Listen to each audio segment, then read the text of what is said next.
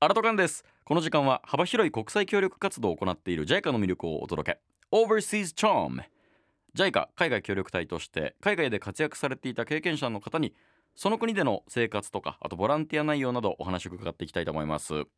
今日は2018年からマダガスカルで活動されていた伊藤智代さんが来てくれてますよろしくお願いしますよろしくお願いします。マダガスカルって言うとねなんかあの映画のタイトルとかで知ってるっていう方も多いと思いますが改めてどんな国かっていうと島国なんですよね、はい、そうなんです。アフリカ大陸の東側にある島国で、はい、あの映画では大型動物もはいイラストで出てくるんですけど、ええ大型動物は逆にいなくて、はあのキツネザルとか、はいはいカメレオンとか、そういう動物があのたくさんいる島国です。あで結構起伏もあってそうですね。あのアフリカってあの暑いと思われがちなんですけ ど、ええ標高が1200、300ぐらいある。はいところが多いので、はいあの冬は普通に寒くてあの毛布にくるまりながら 生活をしていました。えーえ最低気温とかどれぐらいなのあ0度になるところもありますしあがっつ私りの住んでるところは5度ぐらいでした冬ははい夏は逆にどれぐらいなの30度ぐらいで、あのーじゃあなんかもうほん快適日です、本日本と同じ感じなんですね、 はいまあ、海沿いはもう少し暑いんですあけどはあはあはあ、はあでいろんな動物もいて緑も豊かそうでですねはい、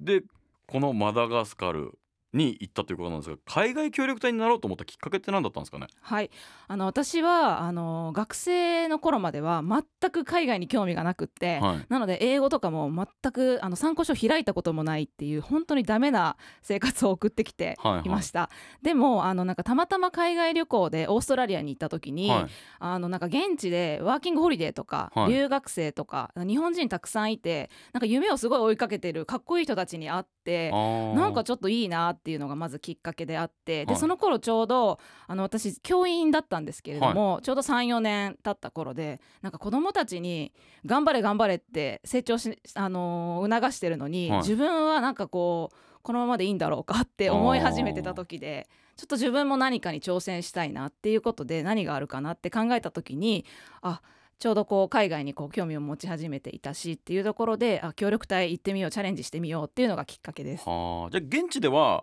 あの教育に関わるような活動をされてたってことですかそうです私はあの小学校教育隊員として活動していたんですが、あの子どもたちに直接教えるというよりかはえっと教育事務所に入ってあの先生たち向けにあの算数の授業改善をするっていうのがメインの活動でした。あーこういうカリキュラムでやった方がいいよみたいなアドバイスとをすかあるのはいあの道具を使うとこんな効果があるよとかは、はいあとはあのガイド本を最後は作成してこのガイド本をこんな風に使うとこんな授業ができて、えっとはいはいこんな効果があるよみたいなことを最後あのへえ研修で行いまちょしっとた引。き継ぎまでしてきたとそうですね でその言葉の壁とかってどんな感じなんですかえっとあのマダガスカルはフランス領だったので、はいあの公用語がフランス語であるんですが、あのマダガスカル語というのが現地語であってあはあはい、でフランス語はほとんど使われないんですね数字ぐらいで、であのー行く前はフランス語を勉強していくんですが、はいはあの着いたら全く使わなくいていやそうですよね、はいだからわ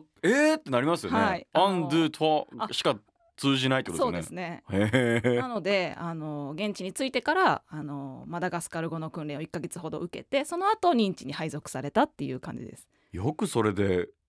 算数のこうやって教えた方がいいよみたいなのできましたねあもう最初は全然できなくてそうですよねはいめっちゃ大変だったんじゃないですかそうですね最初はやっぱり言葉の壁がすごくてこはあう伝わらないし言ってることそもうですね全然わからないしっていう中で頑張って毎日毎日通い続けるとなんと なくなんか分かってくるというか。であと、はいあの素敵なのが数字は共通ですもんねそうですねあーただこれすごい一個驚いたことがあって、えあの普通数字って前から大きいくらいから読むじゃないですえか、はあの11とかいはいなはいんですけどマダガスカル語は小さいくらいから読むんですよ、へえそこに全然慣れなくて110っていう感じではあそこに最初戸惑いを感じました、そうですよね、はい、授業難しいですね、だかはい、らまあ先生たちにはなんとか伝わったかなみたいなところで、はいまあだからそうですね改善されてるわけですもんね実際ねまあなんかこうより道具を使ってくれるようになったりとか、いこはいのあの配ったあのガイド本を見ながら授業をされてるのを見るはとあすごいもうなんかジーンとくるというかそれ嬉しいですねご嬉しかった ですはい今朝は JICA 海外協力隊としてマダガスカルで活動されていた伊藤智代さんにお話を伺いましたありがとうございましたありがとうございました